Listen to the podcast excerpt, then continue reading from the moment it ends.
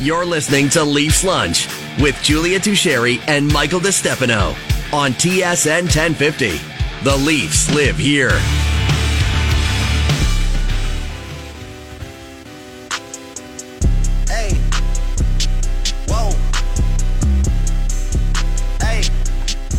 Okay, welcome to Leafs Lunch on this fine Tuesday. Julie Teixeira and Mike DeStefano with you. No Leafs today. They play tomorrow night, but some major news at a Leafs camp today, AB. Yeah, uh, some breaking news. I don't know if we can do a little breaking news sting here. I like to it. Alert you guys and let you know of what's going on here. But uh, it's, there it is. The Leafs have placed TJ Brodie on injured reserve. So we got to start off today's show with a little bit of, of some downer news. TJ Brodie, who missed the game against Philadelphia, the second night of a back to back on the Sunday. And, and Sheldon Keefe had said, you know, he's dealing with just something new that had popped up. They wanted to give him a night off just because it was the second night back to back and it allowed Connor Timmins to get a chance to go in. And then we wake up on this fine Tuesday and see that he's been placed on injured reserve. So maybe a little bit something slightly more significant, but what that means is uh, he, he has to miss at least a week and because he missed out on Thursday or on Sunday's game, he will also miss out on the next three games at least. So no Brodie for the next three games. So that's the downer news. I guess the good news, the upper news, is the fact that the Leafs have been here and been here Yeah. and been here and been here. It seems like a defenseman drops every game, every second game, and they just keep uh, chugging along with the depth they have on the blue line. Well, the Leafs are 10 0 3 without TJ Brodie in the lineup this season. And it's it's funny because I think I fired out a tweet into this group chat that we have with you, Steph, and I. Yep. I believe I brought this take to the airwaves as well at some point, and it was something along the lines of if the Leafs, if TJ Brodie gets injured, and this this would have been like I, I think coming off of the uh, the California road trip at Right. the time, and I said something to the effect of if the Leafs lose TJ Brodie for an extended period of time, they're screwed because he was the only guy who was playing defense. He's the heartbeat of that of that blue line, and arguably their best like defenseman. And, and and I think that's not even arguable. I think you could just make that case, and no one's gonna really fight you on that. But with him coming out of the lineup the first time, everyone kind of stepped up. Then Morgan Rielly was out for a while, and people stepped up even more. And so with TJ Brodie out again, it does allow for the Maple Leafs to get Connor Timmins back into the lineup. And- Yeah. and and look, we talked about Connor Timmins and how maybe they could try some sort of rotation and get him in there he's played well when he's had his chance. Got ten points in twelve games since coming over to Toronto. So, you know, one man's uh, one man's downfall allows for another guy to kind of rise here. So it's now Connor Timmins' time to to shine, I guess, at least for the next few games. Yeah, MJ told us yesterday he's pretty comfortably played himself into the the seventh man role on the Leafs blue line, and uh, they're going to need that seventh man right now with TJ Brodie out. It's a good thing we have Darren Dreger joining us. Yep. In 20 minutes, it's a good day to have an insider here on Leafs Lunch. We're also going to have Todd Crocker on a little bit later. Get a Marlies update. Marlies on a heater right now. They Eight are. one and one in their last ten. It's always a good sign. Yeah, I mean, you've got a lot of these kids, and we've seen some Marlies kind of come up and, and they've been impactful over the last few years. Like, obviously, Timothy Liljegren spent some time with the Marlies. Sandin, Engvall was a Marlie. Pontus Holmberg was a Marlie this season, got the call up, and he's stuck. I believe they called up Bobby McMahon, um, who's got 15 points in 17 games down with the Marlies this season, um, was a coinciding move with TJ Yeah. Brodie being placed on IR. So we could probably ask, you know, Todd Crocker, what can we expect out of Bobby McMahon? Not a name that a lot of Leaf fans know very well. Yeah. So, uh, so that's 15 points in 17 games since he returned from an injury that Yeah. he sustained. So impressive from him. Okay, back to TJ Brodie. I'm just looking at the first time because I was kind of forgetting exactly when he was injured initially. it, It was November 14th. The day Yeah. that they announced he was going on IR with the oblique injury was the Right. same day that Kyle Dubas did the presser about Jake Muzzin uh, being out indefinitely with a cervical spine injury. Um, as an update there, as we remember, he's going to be reevaluated in late February. So, um, Sheldon Keefe made a point of saying we know obliques could get agitated and stuff like that. You and I, in our journalism media degrees, talking about injuries here on Leafs Lunch, we know that we've heard that obliques could get uh, re re agitated, but Sheldon Keefe did make a point of saying that it was something yeah, new. Yeah, it's it's something new, and at this point, we're not sure. I'm sure, you know, maybe Darren Dreger will have an update for us in about 15 minutes when he joins us, and we can see exactly what that injury potentially is. But I also wonder, like, typically, you know, guys fight through things sometimes, and potentially, if the blue line was in shambles, would this be a situation where you know they try and and TJ Brodie tries and fights through this? But because Right. the blue line has actually played well. And like I noted before, the 10 0 3 record with them out of it, and the fact that they want to get Connor Timmins in, does it afford them the opportunity to say, look, Broads, you know, this is a long term play. These next this next week isn't as you know, it's not that meaningful to us. You getting healthy is definitely more meaningful. So, you know, an injury that maybe he could play through. The Leafs have afforded themselves the opportunity to give him that rest and bring in a guy who they want to get a look at anyways, and somebody who they feel comfortable because of the way that this blue line has been able to gel and mesh and um, play when guys are out. It's just been that next man up mentality. Yeah, that that's a good point. Uh, I didn't think of the fact that maybe if things were going a little dip, bit differently right now for the Leafs, maybe uh, TJ Brodie would hang around. That's a good point, though. I'm seeing practice beginning right now over at the Ford Performance Center. Uh, David Alter, friend of the show, has tweeted this update. As practice begins, it looks like Auston Matthews is not taking part. Looks like Pierre Engvall might be filling in. So with Pierre Engvall filling in, uh, to me that kind of says just a just a rest day. I would imagine so. I I, I don't think there's uh, there's any injury there. Nothing that we've seen. I believe so. So just probably a scheduled maintenance day for Auston Matthews, and he should be good to go. Um, Bobby McMahon in a regulars white uh, on the fourth line is also what I'm seeing here. So maybe he might end up getting this game in, in Nashville, which would be interesting. I, I kind of figure that Dryden Hunt would go back Yeah. that spot, but perhaps they want to get a look at Bobby McMahon, and that's why they brought him in. You know what's a move that we um, didn't talk about at all yesterday that I that? thought was classy? Bringing in Wayne Simmonds for that game in Philly. Oh, that was yeah. an underrated, classy move from from Sheldon Keefe, who we know is good with that sort of thing. We saw him do it with the Borje Salming night when he started all the Swedes. Like, just a classy guy in that even regard. early like early in his tenure he was doing stuff like that like i remember oh god i'm i i, I want to say it was nick shore who I think was uh, they had started. Yeah, digging. You're digging deep- into the Arsenal, digging Captain. Deep into it, but I can't remember who they played or where his his hometown team is. But they were playing his hometown team, and they put him into the lineup. Like he was a guy who was a, a, a 13th, 14th forward, and they put him into the lineup in a hometown game because he had people coming in to see. Maybe Colorado could have been the team. Yeah. Um, but and then also,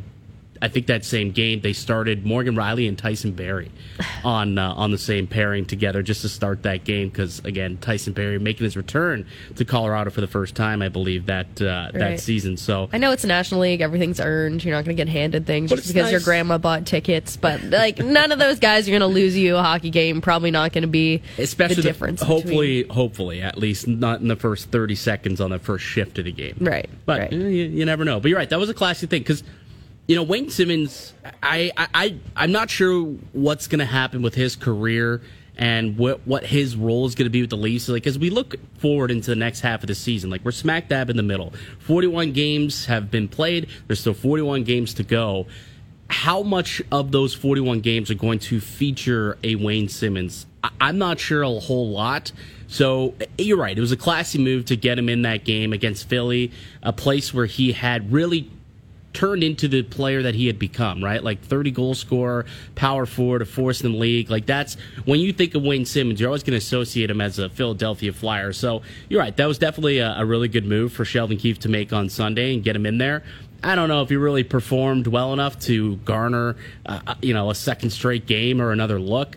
And so it looks like perhaps maybe they want to get uh, Bobby McMahon into a game and see how he looks against NHL uh, talent in, in this game tomorrow against Nashville. Yes, yes, absolutely. Uh, okay, Leafs practicing today. We'll keep you updated on what's happening there. They play tomorrow night, and we fired out on this kind of quieter day from the Maple Leafs a question on Twitter. So answer us if you got a chance at Leafs Lunch 105050 or shoot us a text. But our question of the day was what do you need to see, or what do we need to see, AB, from the Leafs team in the second half of the season? What's the biggest question mark? And I think when we asked this at the beginning of the season, the very obvious question mark was goaltending. And Yeah, that yeah. has that been answered for you? Uh, it's definitely not the number one question the way that it was at the beginning of the season. And it's fair. Like this, uh, so far, right to, to this point, they've both been exceptional. I think you know both with. fair to say that there was a uh, little bit of a blip last 19s. week. Yeah, there was. There was a two week segment, both of which in four, or five starts in a row. Where It's easy to panic about that sort of thing too, It- especially in this market when there was already so many question marks coming in with Matt Murray's injury history, with Samsonov's history of being really good to start the season and then kind of tapering off. Like there was reason to panic. I understand the panic. Un, just unravel with Jack Campbell a year ago. Yeah. like just there, there was there was definitely PTSD was. involved. I Yeah. understand Leafs Nation. I'm with you. So I, I, I still probably, and we said this at the time, I believe, still probably won't know the answer fully if the question marks in net have been um, have been extinguished, and I don't know if we'll know until the playoffs. Like we need to see a full, healthy-ish season out of Matt Murray. He sustained that injury early on. Uh, but he's come back and he's played well since. Same thing, Samsonov. He had that one injury, he spent some time on IR, but he's come back and he's played relatively well since. So, you know, there's been some injuries, but they've also, when they're playing and when healthy, which is what we said, if these guys are playing and if they're healthy and can be in between the pipes for Toronto, they should be able to give this team quality goaltending. But the health were the major question marks, mainly on Murray, I suppose, as opposed to Samsonov. And so far, outside of that first month, I guess, of the season where he did go down for a couple of weeks. It's, Oh, it's, right. it's been pretty good for, for Matt Murray, and I think that's still, though, going to be a question mark going forward. Can he remain healthy the rest of the way and through the playoffs? So I think that one's still uh, unanswered, still to be determined if goaltending remains a question in the back half of the season. I agree. Any other major questions sticking out to you right now?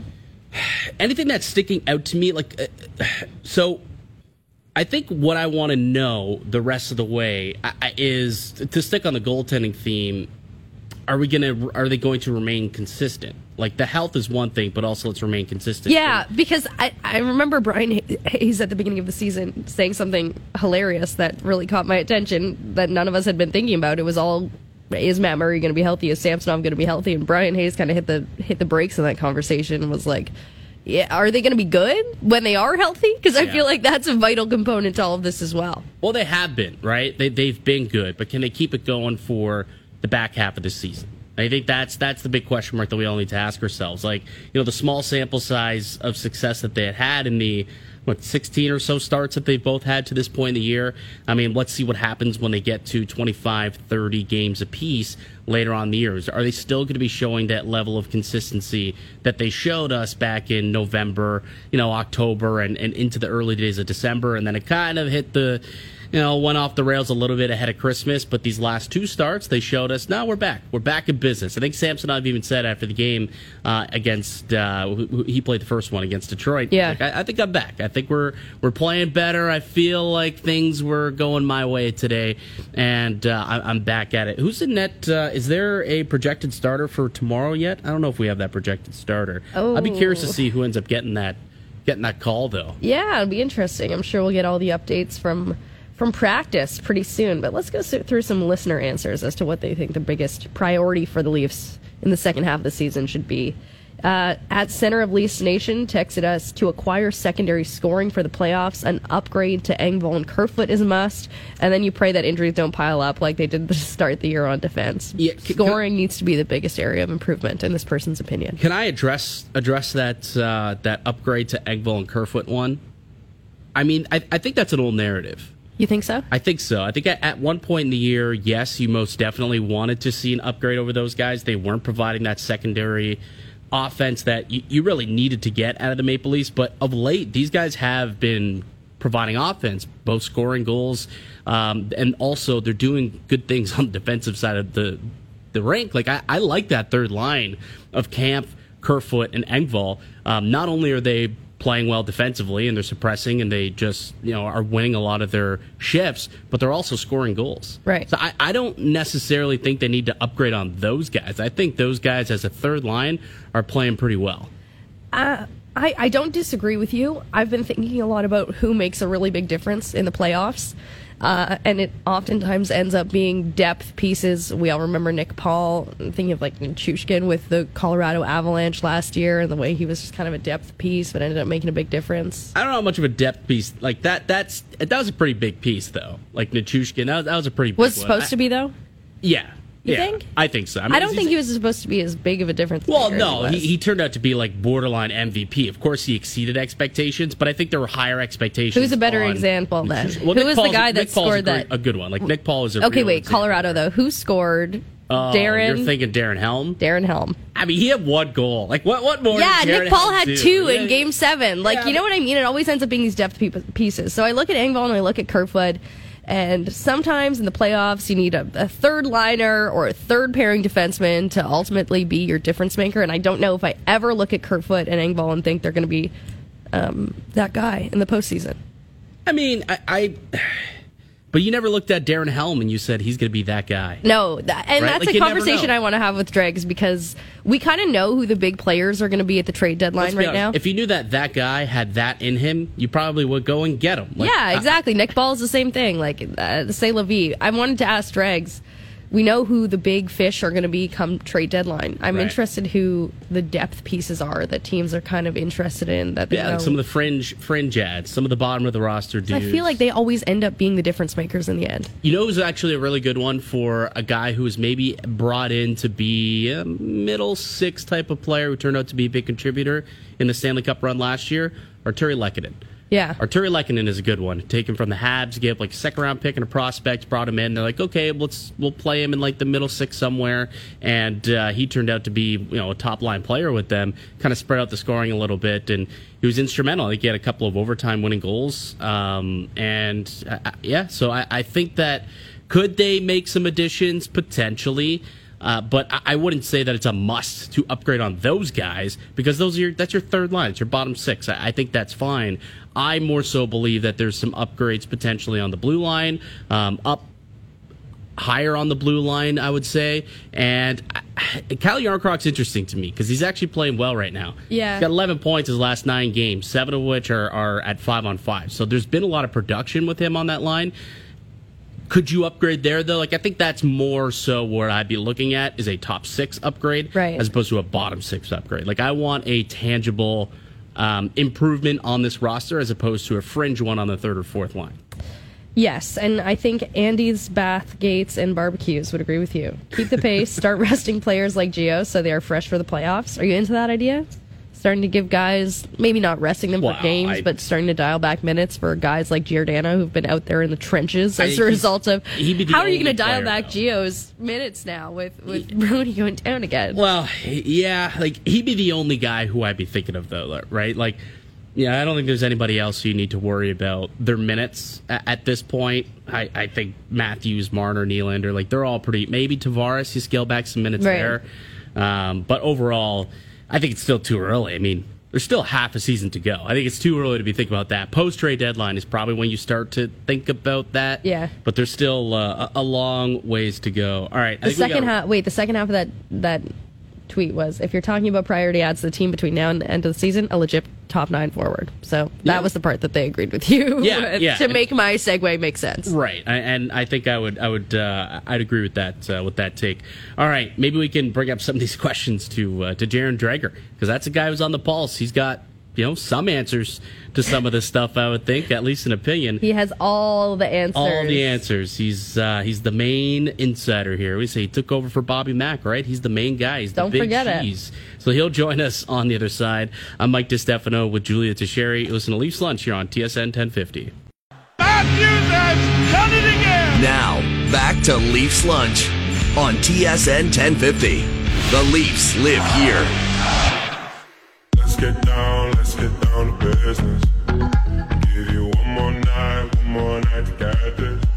Let's get down to business. Indeed, AB. Leafs Lunch, Julie Teixeira, and Mike DeStefano with you. I've clearly drank some water and sucked on a cough candy in the break, and I'm I'm trucking now. We're gonna Trucking have Darren Dreger on in the next couple minutes here to update you guys. If you missed the first block, TJ Brodie has been placed on the IR. Something new, as per Sheldon Keefe. We'll ask Dregs about that in a second. Leafs practice going down right now, as per Jonas Siegel, who is at the Ford Performance Center. Ford Performance Center. Auston Matthews is not practicing today. Engvall is skating with Bunting and Nylander uh, after the off day yesterday. And with that, let's bring in our TSN hockey insider, Darren Dreger. Dregs, how's it going this Tuesday?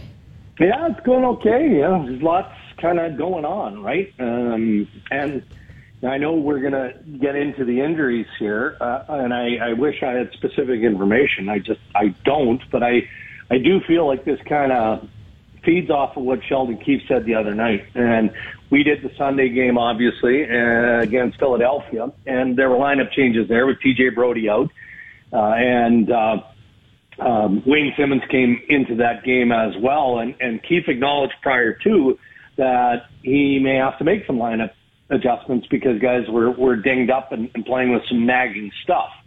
So I, I, I feel like without knowing, um, and, you know, we're working on it here to find out, you know, what's going on with Austin especially, uh, that that could be part of it. You know, when you get to the midpoint of the season, players are playing with something. Pretty much every player, yeah. you know, has a, has a muscle pull or has something going on. Um, and not that we get into the early stages of load management, but that's kind of what's what's going on here. So even though they're coming off a day off, you know, if you can give a player a morning off, or that player just needs a little bit extra time to to get right, then we're at a point in the season where that's what you do. Yeah, and I think with Auston Matthews, I guess if we if we start there, it is a little odd though for him to be getting a maintenance day coming off of an off day. Uh, it's it's not something typically we see, but I guess we're not going to sound alarm bells until we know more information there. Um, no. But when it comes to TJ Brodie, and, and I kind of approached this uh, when Julie and I were chatting about this earlier, you know, I, I wonder if when Toronto looks at how this team has played, especially on the blue line, you know, a, Yeah. a nick and a bruise that maybe in the past TJ Brodie and the team would try and play through because they played so well defensively. They feel like Yeah. okay, if there's something here, it's better long term to give him that extra week to try and get healthy. And whereas in the past, it's like yeah, maybe we could play through it. Do you think that might be a, a- a situation here where they're afforded the opportunity to get him some rest without it hurting them so much? I, I think that's exactly what it is, Mike. I, I do. And, you know, this is something new that cropped up with TJ Brodie, uh, described to me as, as minor. But when you've got depth in a position, why wouldn't you use that depth? And, you know, they insert Connor Timmins against Philadelphia Flyers. He scores his first NHL goal, and I thought he, he played pretty well. In fact, I, I think Connor Timmins has been an underrated, vastly underrated ad by Kyle Dubas Yeah. in the Maple Leafs. I really do. And, you know, I, not that I'm a fan, but I, I am a fan of the individuals, and I look forward to seeing, you know, how his game, you know, might get better moving forward because it's pretty good right now. He doesn't seem to be lacking in it in, in too many areas. You know, he's got the size, he can skate. Um, clearly, he can shoot the puck, so he generates some offense. Not afraid to jump into the play. So, to feed your point, I think that that's exactly what this is. When you've got good health in a position, and they now do have that on the blue line, why would you let something that for the moment is relatively minor or nagging with TJ Brodie become something bigger by game 55 or game 60? Try and nip it in the bud, and that's exactly what it looks like the Leafs are doing now. You think there's a scenario here though where Connor Timmins could can play himself into more of a regular role here with the Leafs? Like what what would he have to do or show the team to, to make that happen? Hmm. I mean, it's a good question um, because you know if I revisit what I just said, I, I feel like they think that that he's solid. Um, you know, are there some trust concerns with a player that has that limited experience, not just in the NHL, but with the Toronto Maple Leafs? Maybe, but I think it also depends on on who you're playing. Um, did they make that decision? You know, if they're going up against Tampa Bay Lightning on Sunday, probably again, just given where you're at in the schedule. So I I think he absolutely could play his way into a full time position. You know, but isn't that good to have that level of internal competition, whether Yeah. it's up front or on the back end? You got Jordie Benn sitting back there. Um, I mean, there was a stretch where he played before getting hurt, where you know he looked like he was basically a lock holding down a, a spot on that blue line. So, you know, you you want to be sure that your guys are healthy, number one, and then number two, that you've got the best available lineup out there. That's just flat out common sense. So if Connor Timmins uh, continues to play the way that he did Sunday, and looks like he's going to, to get a, a stretch of games here, unless Sheldon opts to, to bring in Benn or somebody else, then he's got to look after that opportunity and prove to the head coach that he deserves to be a full time add to the blue line. Yeah, it's a good problem to have, especially all Yeah. the gripes about the Leafs blue line over the years. All of a sudden, they have a wealth of defensemen. I noticed that you mentioned on the Leafs broadcast on Sunday that you think the Leafs' priority is the back end. They should potentially add a Muzzin type replacement defenseman. Do you still feel that way? I do, and it was it was an answer to a specific quiz question, right? Where one of the options was add toughness on D. Well, I, I define toughness a little bit different. You know, um, you know, you, you, you're not going to add a pugilist back there. That's not the way the game is is played anymore. So by toughness, I, I mean somebody that's hard to play against. You know, physical presence, um, but somebody who can can apply the rule of being a shutdown defenseman. Uh, so I do think that that is um, maybe not necessarily an area of need, but more an area of interest for the Maple Leafs. And look, you know, Jake Muzzin um, has had some tough games with the Leafs, and not just because of injury. You know, he's got a lot of miles on that chassis, but when when he's at his best, um, he just brings a lot. You know, he just calms things down on the ice, on the bench, in the dressing room. He's got that Stanley Cup winning experience, all of those things. Uh, and he can be a, a bigger minute player. So I, I, I'm pretty sure that a lot of teams would be interested in an ad like that. But I do think that that's an area of interest for the Toronto Maple Leafs moving forward. That's our TSN hockey insider, Darren Dreger, and it's officially trade season, Dregs, though the CHL trade deadline has been exponentially more entertaining than any NHL deadline that I've ever witnessed. Uh, Wild. I know it's it's madness. Okay, this is kind of theoretical, and I'll ask you more hard nosed questions in a moment. What would it take in the NHL uh, for an Olen Zellweger trade to happen? What would it take? Like, would the salary cap have to be deleted? Would it have to be Connor McDavid on the move in his prime? Like, what would it take to have that uh, phone book type trade that we saw? Yeah, I mean, you know, it's hard to imagine because of the salary cap. You Yeah. know, and then even in the off season when you have more financial flexibility in the system and you're dealing with 32 teams as opposed to just the buyers or the sellers, and that's normally what you see at the draft or in the off season. Um, but how do you wait, make you know, when you're moving Shane or Zellweger, you know, these top end players, and, and there were a number of top OHL Western League players, QMJHL players traded to this point.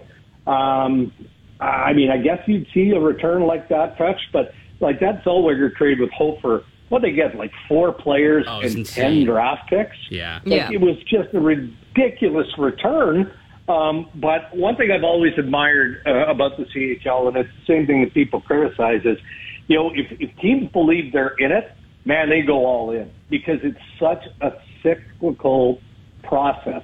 You know, the CHL is constantly regenerating, right? So you know, rebuilds don't necessarily have to take three, four, five years in the CHL. You can turn things around pretty quickly. And you can also turn your team into uh, a league, if not a Memorial Cup contender, by adding a couple of pieces. But you look at the OHL, what London did and tried to do. Yeah. Well, Windsor is obviously better with, with Shane Wright. Right. Um, Barrie certainly bolstered their lineup. I mean, go down the list. So it's going to be fascinating to see how things play out in the latter stages. But it's near impossible to make that comparison to the NHL just because of the money involved. Yeah. Uh, one name that you didn't mention is Connor Bedard, and we, we may have him on the show tomorrow as a little teaser to drop right now.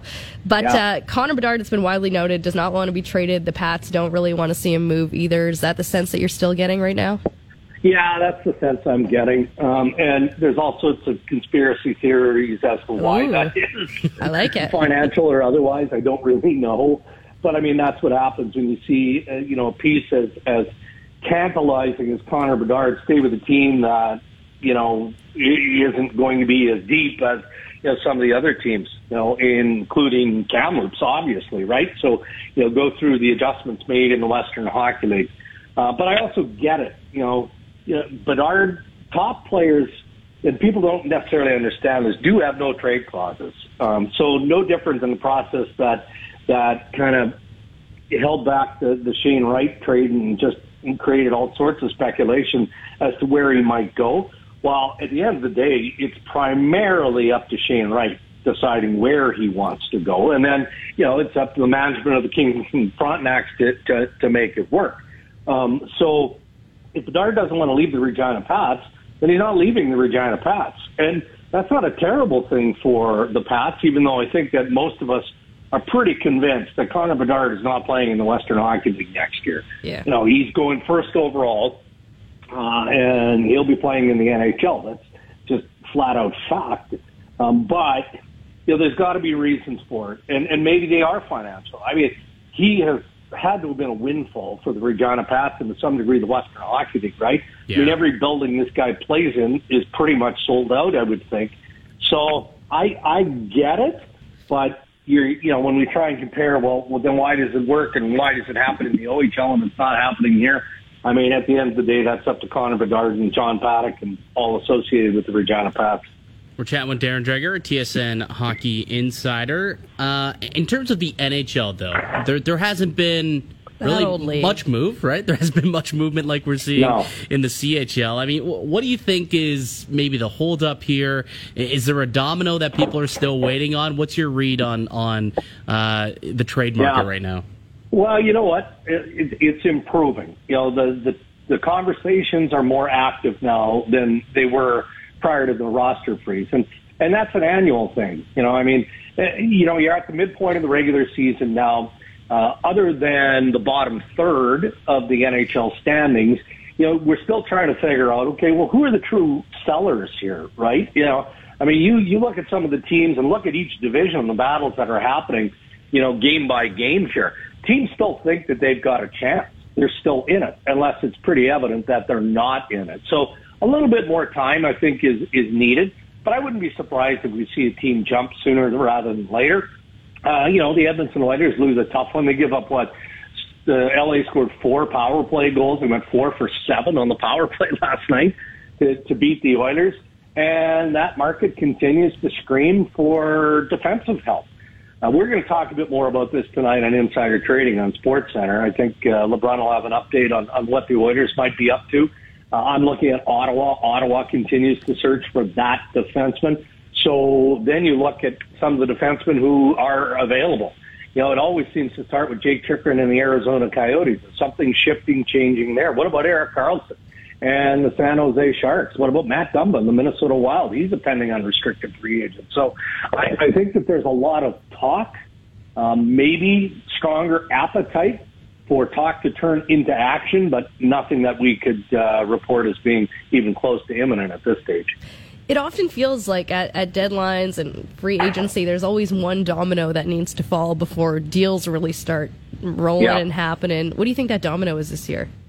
Well, look, uh, I have no skin in this game, but I hope it's Jake Chychrun. Yeah. Um, you know, selfishly, we've been talking about Jake Chychrun for two years, you know, and, and a trade that was supposed to happen, and things are heating up around Chychrun. We know that he doesn't want to be part of a rebuild with the Arizona Coyotes. Um, we know that he's got a sensational contract. We know that there's tons of interest in Jake Chychrun. It's just the asking price remains, um, you know, too too too much of a problem. You know, just too large for teams to embrace at this point. You know, if he were to get traded or a defenseman with term were to get traded, I think that that might shift things a little bit because you can look at the unrestricted free agent market and you see some interesting pieces. John Klingberg is out there. I mentioned, uh, uh, you know, potentially Matt Dumba from Minnesota Wild. Edmundson from the Montreal Canadiens still has a bit of term left on his deal, but maybe one of those pieces, one of those defensemen gets traded, and maybe that market opens up a little bit. So, uh, and not just from a buyer perspective either, right? Maybe from a seller point of view as well. You know, if if Arizona finally decides that they're going to move Jake Chychrun and they don't get two first round picks, but they get something else, maybe that changes the ask of, of what another team is uh, is putting out there for the player that they're interested in moving as well. Okay, interesting. So you listed off a lot of the big fish, and, and I think we've all kind of identified who the big fish and, and pieces are going to be come trade deadline. But I was mentioning to AB that it always seems to be kind of a third line guy or a third pairing defenseman that ends up being the really big difference maker in a Stanley Cup playoff series. Have you Yeah. identified any of those depth pieces that have become a little bit attractive to teams t- coming towards the trade deadline? Mm, not really. Uh, you know, I'd look at Vancouver, and, and not that these are, are depth pieces. When you look at Brock Boeser or Bo Horvat, I mean, they're not. They're they're top six players. But you know, those aren't the only two players on the Vancouver Canucks that could be in play here or or moved. So I, you know, if you're looking for a forward ad, um, you know, I, I think it's going to be interesting to see the pieces that are actually in play. Uh, um, you know, Montreal, I would say the same. I mean, again, you know, they, they've got a glut of forwards there. Uh, how intriguing could Joel Armia be? What about Jonathan Drouin? You know, I mean, he's playing 10 minutes a night. You know, he, he's not generating any offense. You know, has he played his way where, to a point where he, there isn't interest in him or there's a team like Colorado who, uh, starting to hit their stride a little bit more as they get healthier now, right? you know, maybe they take a flyer on on one of those players just because of, of what you just said, Julie, the fact that they might be depth ads. So it's still a little bit early for that kind of stuff. But, you know, if I went team by team, I could probably give you a couple of players from each. I'm curious, Dregs, if you think that this is a year where it, it might be considered a, a buyer's market or a seller's market. I'm curious just because, you know, you look at the draft this year, and, and from everything I've heard from, whether it's Craig Button or, or reading Bob Yeah. McKenzie's or other, you know, great prospect writers, it seems like this is going to be a really good and deep draft. Like, how appetizing would it be to, to for a lot of these teams to sell off their first round pick? But if it's a seller's market, I guess Yeah. there might be a market for that. Like, how do you think that'll shape out? Well, I, you know what? One thing I know, Mike, is that general managers learn lessons, and whether they adhere to the lessons learned or not, it depends on on how desperate their situation is, how much pressure they're feeling. So I look at you know the Ben Chiarot trade to the mm-hmm. Florida Panthers, where Florida gave up a first round draft pick to the Montreal Canadiens that was left unprotected, an unprotected first round pick. And if Billy Zito had to do it over again, he would protect that pick, I'm sure, because he didn't expect that that team would struggle as mightily as they have. You know, and then you look at at, at you know what Toronto gave up for Nick Foligno. It happens every year where where teams give up these picks and don't go as deep as they were hoping, or an injury occurs, or you know the player doesn't quite pan out. I mean, it's hard on those guys, especially when they're traded at the deadline, to just go from the team that they've been on, especially if they've been there a long time, to their new team. They're leaving their families behind, and now they're expected to step into the lineup on March 4th and be impactful. Uh, it doesn't happen very often where, especially a rental player, uh, you know, becomes an impact player in the Stanley Cup playoffs. You know, so I, I think that managers learn from that, but yet every year they seem to do it. I just, I, I think that there's a little bit more apprehension, or at least when I'm talking to general managers, that's what I'm getting. But we're a long way away from March 3rd and the deadline. Well, to shift gears a little bit, Dregs, and you know, kind of, I guess, can go with what we're saying here. An impact ad closer to the deadline. The Oilers, uh, you reported, could be getting Evander Kane pretty soon, possibly returning uh, as early as next week. I mean, how much of a Yeah. boost would that give them, um, Yeah. who are still, you know, fighting to to hold on to that playoff spot? Oh, I mean, it'll it, it- it'll be an enormous boost. Um, you know, you look at the Capitals now getting Backstrom and Tom Wilson back. You know, tell me that that doesn't feel Yeah. like two significant transactions for them. You know, the Oilers have played differently since Evander Kane has been on the sidelines. You know, we talked about their need for defense. Well, that that's been from the start of the year, and I'm sure that you know Holland is is making his calls, uh, but you know, they, they don't play with the same level of confidence or swagger without Evander Kane. And it's because Evander Kane brings a little bit of everything.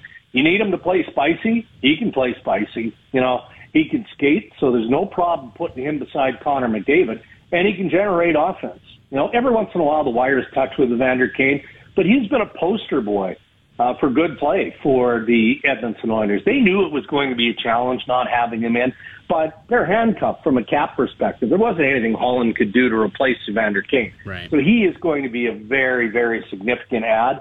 Um, and you're right. They're looking at, I think, what is it? The 19th is against Tampa Bay and the 21st is against the Vancouver Canucks as potential dates for Kane to return to the Oilers lineup.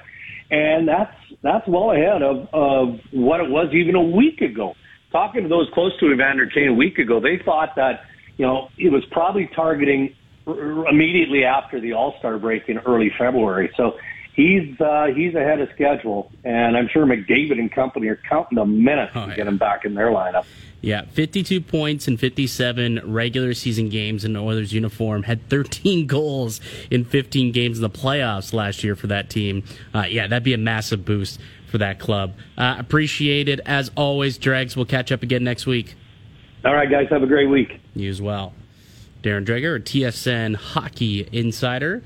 Yeah, you know, sometimes you don't have to go out and make those big ads. You get some injuries, guys coming back, and that's like making a big addition at the deadline, right? It's like yeah, it's going to be huge for the Oilers. addition. Oh, massive. He's such an important, integral piece to that team. Like the turnaround that they had made last year when they added, you know, Evander Kane. And there was a lot of question marks that came with it, right? Like a lot of the off ice questions that surrounded and surround still Evander Kane. But the on ice production, no questions. There are no questions that this guy is uber talented um, and, and, you know, just works with this club. Like, like almost a point per game in 57 games, and last year in the playoffs, a catalyst. 13 goals in 15 games for that club. Yeah, He's important. Really impressive. He's an important piece uh, piece of the puzzle there, and uh, he'll he'll be returning for the Oilers.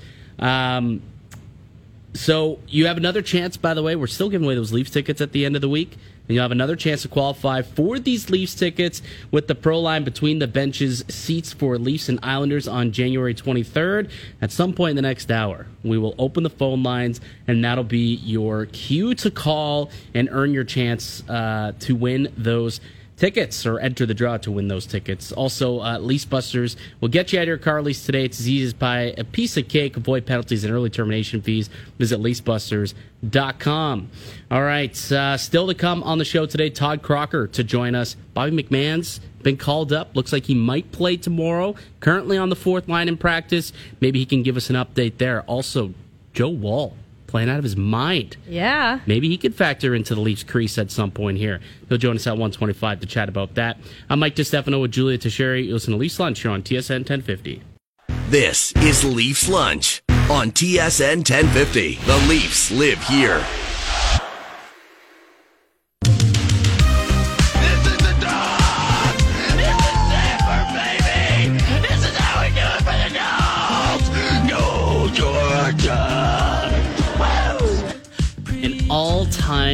Clip that lives on the internet. And congratulations to the Georgia Bulldogs who won a championship last night. Uh, Leafs Lunch is brought to you by Vanilla Visa prepaid cards, available for, for purchase at Petro Canada. The perfect gift for any occasion. Yeah, it was. Uh, I mean, it was a blowout. I'm not sure if you watched the game. I did not watch the game, and Yeah, you know I- what? I I, you usually throw on the national Yeah. championship, and then I got home from the gym and I saw tweets about. I was like 42 to. Yeah, I didn't even bother. I didn't even Actually, bother. It was a 10-7 game at one point in the first quarter, and then Georgia scored Yeah. 55 unanswered. I will say I normally do throw it on, and last night I was seeing the tweets, and I was like, Ugh, I'm not throwing that on. Not not a great game. Not a great game. I did though. I, I was at an event last night. It was a little FanDuel event. They invited me, so that was fun. Luke Wilson, my arch nemesis, was there. We got Yeah. uh, we got to throw some chirps around, and uh, I don't know if you saw this photo. That uh, so I mean I posted it, so I guess I can't That's the thing, completely right? throw AK under the bus, but he took the picture and didn't say, "Oh, by the way, you look like a 48-year-old man. You should probably do something else with your face, and let's retake the photo." Instead, he's like, "Yeah, it's good," and then he sent it to me later that night, and I was like, "I look like a 52-year-old man." now I have to put this on the internet, AK. Yeah, you can go check it. I, I, I, I shared it, so that's on me that it's out there. Right. Didn't have to. It could have died on AK's phone. Um, but we, me and Luke Wilson recreated our handshake picture that we took which a lot of people looked at and said that's basically the Connor McDavid photo at the airport with with It did. with those That uh, one was reminiscent of it. yeah. So we decided to recreate that photo last night when we were uh, together at that event, and it was a lot of fun. It was That's a lot good. of fun. Um, so No scraps or anything at the table. there wasn't a as scrap. There was a lot of chicken wings that were consumed. Ballpark. Let me tell you How many dudes? How many wings? Uh, okay, so this is what happened. So we walk in, right, and AK texts me at like 6.30. He's like, dude, I'm so hungry. I'm going to demolish chicken wings tonight. Right. And I'm like, okay, same. Uh, so we get there, and immediately the lady comes to the table, and she's like, okay, what would you guys like to eat? And he's like, is 12 pounds too much? Like, does that seem like a, an abnormal amount? Like, well, how many people are you? There was, I don't know, maybe eight to 10 of us, I guess, like at our table. Um, and she's like, no, that seems perfectly fine. I was like, okay, I'll take two pounds of this, two pounds of that, two pounds of this. We'll take a pound of that, three orders of onion rings, three orders of french fries. I will say I love that person at the table. else. And I like being that person at the table too. I hate you're sitting at a big group and everybody's looking at their hands trying to avoid ordering because the poor waitress is going to have to split up a million. I love that one person at the table who just is like, listen, I'll handle it. So shout out to AK for that. Well, it helps when you know that the bill's being taken care of. oh, that very definitely, that definitely helps. Yes, we'll just take the menu, double it, bring it out, put it on the Yeah. table. That's basically. I love an order night. like that. It was nice. It was good. It was a good time. I enjoyed it. Um, so we put out a poll question. Well, not a poll question, a Twitter question. Uh, out there on Leafs Lunch and also out there on uh, on Instagram at 1050 on on IG at Leafs Lunch 1050 on Twitter, asking the people, the listeners, you know what they think i you know going forward. So we're through 41 games. The first half of the season is officially in the books. What are we looking forward to in the in the second half? What are the expectations in the second half of the season? So I'm curious, JT, what yours is. So I don't know if you remember, but when we started this season, one of my Leafs bold predictions was that one Austin Taylor with a U Matthews would score 55 goal or score ugh, I just gave away my prediction. Score 70 goals this season. He's on pace for 40 right now, and somewhere in my heart I think he goes on a tear and he gets to at least 55. I know that doesn't seem crazy bold, but just with the pace right now, he's only on pace for 40. Yeah, I mean so- he's nowhere near that when it comes to to his on pace. And I look back through 41 games last season, the Maple Leafs had played. He had only played I think 38 because he missed the first few games. He had 28 goals, so he's eight goals shy of where he was a year ago at this point. So I mean that's rather significant. Eight goals. Yep. He can make it up. So 55, could he get there? I I could see it happening.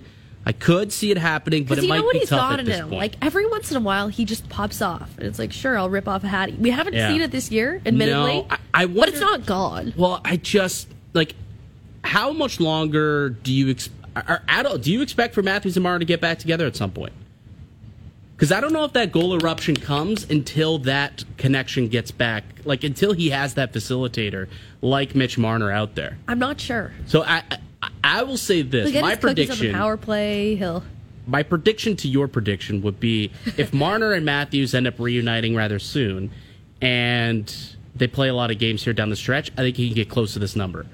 But if it's Matthews, Nylander, Tavares, and Marner the rest of the way, or for most of the, the way at least, I don't know if he gets to 55. I think he can hover around 50, but Yeah. 55 would seem like a stretch just because what we've seen, like Nylander's a little bit more of a trigger man and more willing to to take on some of those, you know, some of those goals from that line, which inevitably would take away from from Auston Matthews. Yeah, fair enough. What do you think? Do you see them getting together anytime soon? I don't know. I, I, think it's going to take a little bit of Uh, because the easy fix when anything isn't going super well is one if you're Sheldon Keefe, Right. Keefe, you put Alex Kerfoot there, and then option two is you put Matthews and Marner Right. back together, 'em and back. hopefully they figure it out. Make so that flip. You have to believe at some point they go through a little slump, and that's the that's the fix. Yeah, I, I think you're you're probably right there. But you know, right now, I, I think that second line is is rolling. I think that top line has done some great things in the last three weeks or so. Um, and you know, you got John Tavares who got what three goals his last uh, last two games. Yeah. So, you know, when you got JT rolling again, you've got those guys up top, Nylander and Matthews scoring on a nightly basis. One of them at the very least. I think there's no reason to make that swap. But to your point, if things hit a skid at some point, the easiest fix is all right. Well, let's put those guys back together. Well, and first, recreate you the put magic. Kerfoot there. Kerfoot, first Kerfoot.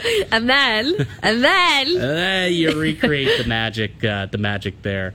Uh, all right, maybe uh, for me, it's it's Timothy Liljegren. I think for my prediction, I guess will be looked upon by the year's end as a top four defenseman, a bona fide top four guy. I think we could pick up on that in a little bit. Uh, we got we got a break, but Todd Crocker, who would know a lot about Timothy Liljegren, called his games with the Marlies. He was there for a couple of years, and I'm curious to see how he feels Liljegren's development has been over the course of the year, and if he's impressed to what he's kind of become. Yeah. And if if he would be on track with me, saying, "Yeah, looks like he could be a top four guy." So he'll join us at uh, at at 125. We're gonna do some good call, bad call, also on the other side.